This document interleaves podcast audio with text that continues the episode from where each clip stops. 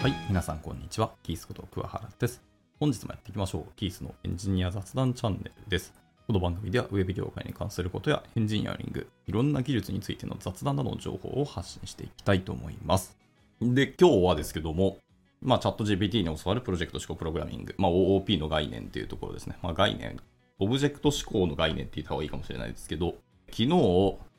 リスコフの置換原則というワードを知ったんですね。だから名前を知って、まあ、今までやってきたことある、まあ、オブジェクト思考のプログラミング、まあ、曲がりなりにもやってきたんですけど、基礎といいますか、根底にあるリスコフの置換原則みたいなものがあるというのを知りまして、そもそもオブジェクト思考とはみたいなところを久しぶりになんか知りたくなったんですけど、まあそれ普通にググってもいいですし、まあいろんな著名な方々が書かれた本を読むとか、まあそっちの方が多分正しいんでしょうね。っていうのはあるんですけど、まあそれはそれとしてやるんですが、まあやっぱり現代流行っている AI がどこまで知っているとか、AI がまとめた説明だとどんな感じなのかっていうのが興味あって、いつも通りチャット GPT の GPT-4 に投げてみました。はい。今日の壁打ちはこんな感じでしたんですね。で、それを投げた結果と、まあ、どういうものを教えてくれるのかっていうのを、まあ、今からお話をダラダラしていこうかなと思っている感じです。えまずじゃあ、リスコフの置換原則っていうものの、そもそもの概念を、まあ、見ていきたいと思います。えースタートですけども、リスコフの置換原則とは、えーまずはウィキペディアからちょっと情報を持ってこようかなと思ってますけど、オブジェクト指向プログラミングにおいて、サブタイプのオブジェクトはスーパータイプのオブジェクトの仕様に従わなければならないという原則になります。リスコフの置換原則を満たすサブタイプを、えー、 behavioral subtype と呼んだりもしますと。はい。まあそういう名前があるらしいですね。で、これに対してチャット GPT に聞いてみました。リスコフの置換原則とは？みたいな感じで聞いたんですけど、リスコの置換原則とは、オブジェクト指向プログラミングにおける重要な概念の一つで、 SOLID の原則の L に当たります。まあ、 SOLID 原則っていう別のものもあるんですけど。はい。で、この原則は、バーバラ・リスコフによって1994年に導入されました。この趣旨は以下の通りですと。サブタイプ、まあ、派生クラスのオブジェクトは、そのスーパータイプ、基底クラスのオブジェクトと置換が可能でなければならない。これはプログラムの正しさを損なうことなく、サブタイプのオブジェクトでスーパータイプのオブジェクトを置き換えるがことができるっていうものを意味します。はいはい。まあまあ、言い方はさておき、まあ大体似たようなことは言ってますね。で、この原則に従うことで、えー派生クラス、サブクラスと基底クラス、スーパークラスですね。と、同じ方法で使用することができるようになります。まあ、これによって、プログラムの柔軟性と拡張性が向上しますよと。まあ、例えば、システムに新しいタイプのオブジェクトを追加する場合ですね。既存のコードを変更することなく統合できるようになります。リスコフの置換原則を守ることで以下のような利点もありますよっていうので3点利点を挙げられていて、一つは再利用性の向上。まあ、派生クラスっていうのは、えー規定クラスと同じインターフェースを持つため、まあ、コードの再利用性が可能になります。これがまず、まず一つ、ある意味で求めるものですよね。再利用性と。で、二つ目に保守性の向上です。新しいサブクラスを追加する際に既存のコードを大きく変更する必要がなくなって保守も良いになりますと。で、ラスト3つ目は拡張性の向上ですね。え既存のクラスの階層に新しいクラスを追加しやすくなって、まあ、システムの拡張というのも良いになりますと。はいまあ、ただし、まあ、リスコフの置換原則を適切に適用するためには、まあ、スーパークラスとサブクラスが適切に設計されている必要ももちろんあって、これは特に大規模で複雑なシステムに重要な考慮事項となりますというので、まあ、それはそうだよねって感じです。まあ、オブジェクト思考プログラミングの難しさとか、まあ、極意とか、いろんな手法設計、理論、ほげほげみたいなのは生まれてるんですけど、まあ、現代でもずっと語られ続けてきたりはしてますので、大変というか難しいし、まあ、本来のオブジェクト思考とは、えー現実をいかにこうプログラムに落とし込むかっていうところですよね。が確か立脚してたはずなので、まあ、現実はなかなかそんな一つのプログラムでバーって書けるかっていう、まあ、ケースバイケースではありますよね。っていうので、だから設計論っていうのがいろいろ生まれましたし、難しいんだよねっていうのはあります。ただ一方で、やはりこう我々プログラマーとしてはそれは面白い話でもあるんですよね。なんだかんだこうコードを書くことよりも設計することの方が多分楽しいと個人的には思ったりはしますけど。まあリスコフの置換原則の話をこう読んでたんですけど、まあ、その中で昨日ですね、弊社に所属していただいているパートナーのエンジニアの方の一人に教えていただいたんですけど、リスコフの置換原則を学ぶんであればセットで DBC ですね。契約プログラミングの話です。 Design by Contract と言ったり、まあ、 contract programming と言ったり、まあ、いろんな言い方しますけど、まあ、契約プログラミングと日本語では訳されます。まあ、こちらもセットで学ぶのがいいですよと言われまして、はい。まあ、契約プログラミングは私も名前だけは全然知ったんですけど、ちゃんと、えー調べたり学んだことなかったなっていうので、まあ、これもついでに、あの、GPT に聞いてみました。えこちらはですね、オブジェクト指向プログラミングの一手法でありまして、ソフトウェアの正確さと堅牢性っていうのを向上させるために用いられます。このアプローチはソフトウェアの各部分間の、明確な契約、 contract に基づいてま構築をされます。まあ、主な要素というのは以下の通りですというので、3つありますね。1つは前提条件です。 preconditions ですね。メソッドや関数が正しく動作するために、呼び出し元が満たすべき条件ですと。で、例えばあるメソッドが引数として正の数を要求する場合は、その正の数を提供するのは呼び出し元の責任ですよねと。で、続いて2つ目、事後条件ですね。こっちは postconditions です。メソッドや関数が処理を完了した後に保証する状態のことを言いますと。メソッドが特定の値を計算して返すことを約束する場合は、その計算結果が事後条件となります。で、ラスト3つ目、不変条件ですね。えー、 invariants です。クラスのオブジェクトが満たすべき条件ですね。これは常に満たすべき条件と書かれています。で、こちらは、オブジェクトのライフサイクル全体を通じて保持されるべき属性や状態に関するルールになります。例えば、まあ、銀行口座の残高が負にならないみたいなルールですね。まあ、これはそうだよね。はい。まあ、システム上負になっても別にいいんじゃないって話はありますけど、現実界としてお金は自然数ですからね。あまあ、ゼロを含みますけど。はい。っていうので、デザインバイコンタクト、えー、契約プログラミングのアプローチっていうのがありますけど、こちらを使用することでソフトウェアコンポーネント間の相互作用というのが明確になり、バグの発見と修正が容易になりますと。これはコードの信頼性とメンテナンス性を大幅に向上させることになります。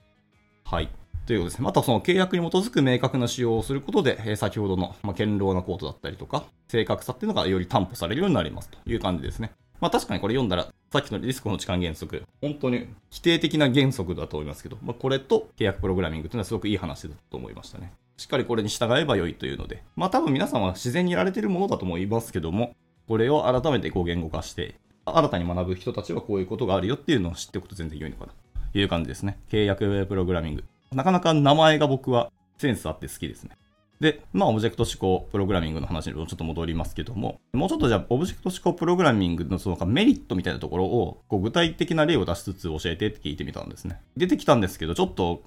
教科書的な硬いものが出てきてしまったので、もう少しこう具体的な、かつ、もうちょっと年齢をですね、学生さんが読んでわかるような、えー、人に教えるつもりの例をくださいって聞いてみたんですけど、そしたらですね、まあ、なんだかんだやっぱりゲームの例が出てきたんで、まあまあせっかく出てきたんでそのまま読んでいきたいと思いますけど、まずはクラスとオブジェクトっていう概念がありまして、例えばこうビデオゲーム、まあテレビゲームでもいいんですけど、まあキャラクターがいますよね。で、そのキャラクターというクラスを作るというふうに考えましょう。クラスっていう概念がもちろんあるんですけど、で、そのクラスっていうものを一旦考えます。で、そのクラスには、えー、名前と体力と、まあ、例えば攻撃力などの属性、まあ、プロパティと言ったりしますけど、まあ、そういう属性が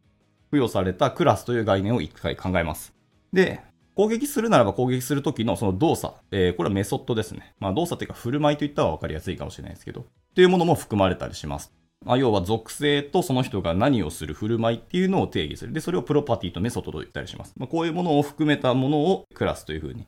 定義します。そういう概念があるよってことですね。で、まあ実際のゲームで登場する各キャラクターっていうのはそのキャラクタークラスっていうもののオブジェクトですね。えー、クラスっていうのはよく言われる設計図と言われたりしますね。で、実際に作られた、まあ、インスタンスと言いますけど、まあ、オブジェクトのことを、まあ、実体と言ったりするので、まあ、そういう設計図と実体みたいな言い方をしたりすることもありますね。で、まあ、設計図的なキャラクターっていうクラスを作っておいて、まあ、それぞれのゲームキャラクターですね。まあ、戦士もいれば、魔法使いもいれば、ビーストもいればみたいな感じで、まあ、キャラクターごとに、えそれぞれの属性とか振る舞いっていうのは変わってきますけど、根幹となるような設計とか構造っていうのは一緒ですよね。それは先ほど言いました、えー、クラスっていうものと同じような形にするという感じです。で、まあこういうクラスとオブジェクトっていうのがあって、これのメリットは、まあ同じ基本設計を使って異なるキャラクターを簡単に作成できますよね。まあ先ほど言いました勇者とか魔法使いとか、異なるタイプのキャラクターっていうのを追加するのが簡単になりますよね。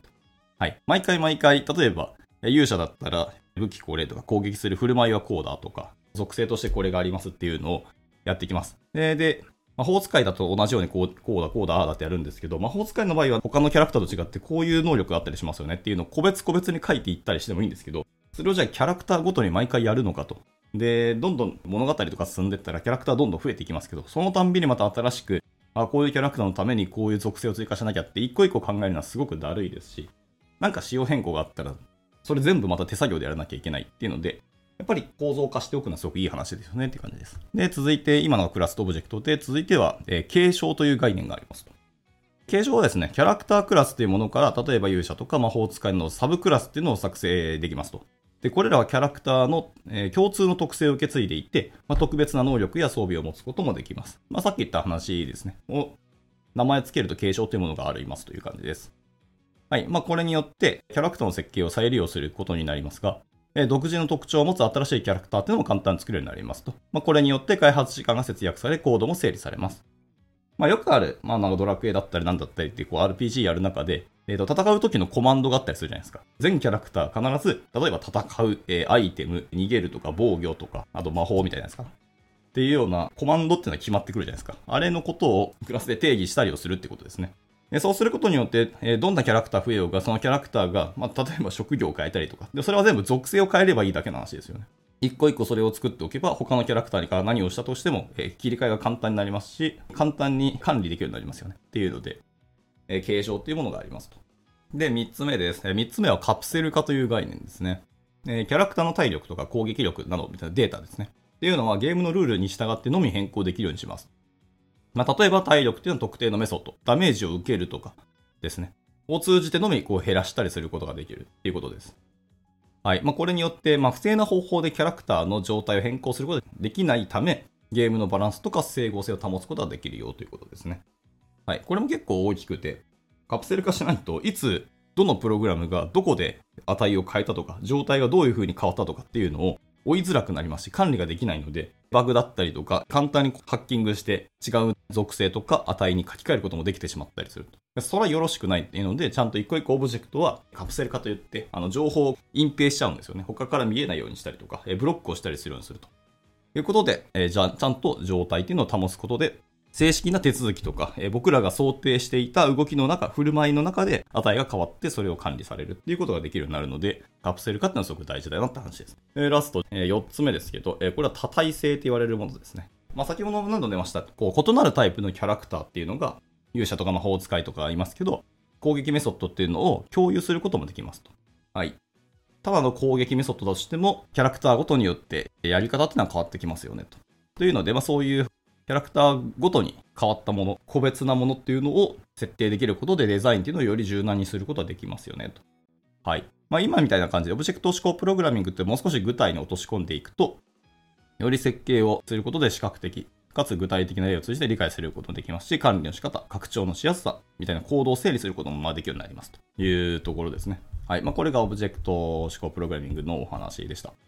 はい。まあちょっと難しいし、結局、ここの辺は口頭で説明しても分かりづらいので、やっぱソースコードを見ながらとか、自分でコードを書きながらやった方が絶対分かりやすいんですけど、まあ少なくともオブジェクト思考プログラミングっていうものを、概念を知るだけで、えー、より、いわゆる良いコードと言われるものが書けるようになったりするので、まあ改めて言語化しながら、まあ僕は何度も書いたことはあるので、まあこれ見ながらそうそうそうだよねっていうのをこう改めてこう頭の整理になりました。まあ新しく学ぶ方々はこの辺とか知りつつ、まあ、実際にやっぱコードを書いてみるのが分かりやすいんじゃないかなと思いますし、まあ、自分の現実世界を一回プログラムに落とし込んでいってみたらいいんじゃないかと思います。まあ、まさしくオブジェクト指向プログラミングのスタートと一緒のことを僕らもやるという感じです。今はゲームだったりしましたけど、別に家族でもいいですし、ペットとか動物界をオブジェクトに落とし込んでみるっていうのも一つですね。はい。まあなんかアニマルみたいなスーパークラスを作っといて、えドッグクラスとかキャットクラス、あとはバードクラスとかですね。で、バードの中でも、えー、いろんな種類いますよね。インコがあったりとか、えー、オウムがいたりとか、はい、鶏だったりとかって、まあそういうのはもう本当に具体なので、それは属性の方で判断をして、一つバードクラスっていうのをサブクラスとして作っておいて、まあ例えば動物だったら、まあ名前つける人もいますね。まあ学名としての名前はありますので、名前っていうプロパティがあったり、まあ振る舞いとしては鳴くとか餌を食べるとか、えー、逃げるとかいろんな振る舞いありますけど、まあそういうメソッドを定義して書いてみても一つかもしれないですね。はい。っていうところで。まあ、今日はそんなオブジェクト思考プログラミングっていうもののお話を、ちょっと AI をに聞きながらこう学んでいきましたというところですね。あ、あとそうですね。言い忘れましたけど、オブジェクト思考で書かないデメリットの話もちょっとあってですね。まあ、デメリットはさっき言った通りで、メリットの逆です。えー、プログラムの設計とか管理、状態の管理もそうですし、拡張の面でも、それが逆転します。難しくなるって、そんな感じですね。まあ、一つはコードの再利用性がやっぱり難しいですね、というのが一つと、まあ、コードの管理が複雑化しますよねっていうところですね。はい。まあ、データの変更とかをどこで処理でやってますかっていうのが、どんどん分散してしまって、えー、大規模になればなるほど、この追跡と管理がすごく困難になりますよね。みたいなところです。まあ、あとは再利用性難しいって話でいくと、同じようなことを、えー、車輪の再発明をいろんなところで各種行われていて、結局、誰がどのメソッドを使ってるっていうのが分からなくなったりすると。はい。っていうので、バグの温床になりますよね、みたいなのもありますし。あとはその拡張性と柔軟性の低下っていうのもありますよね。まあ今言った話とそのまんまですけど、はい。書き換えることがすごく大変で、拡張したいんですけど、この処理はどこのメソッドでやってるっていうのを全部プログラム一回追わなきゃいけなくてですね。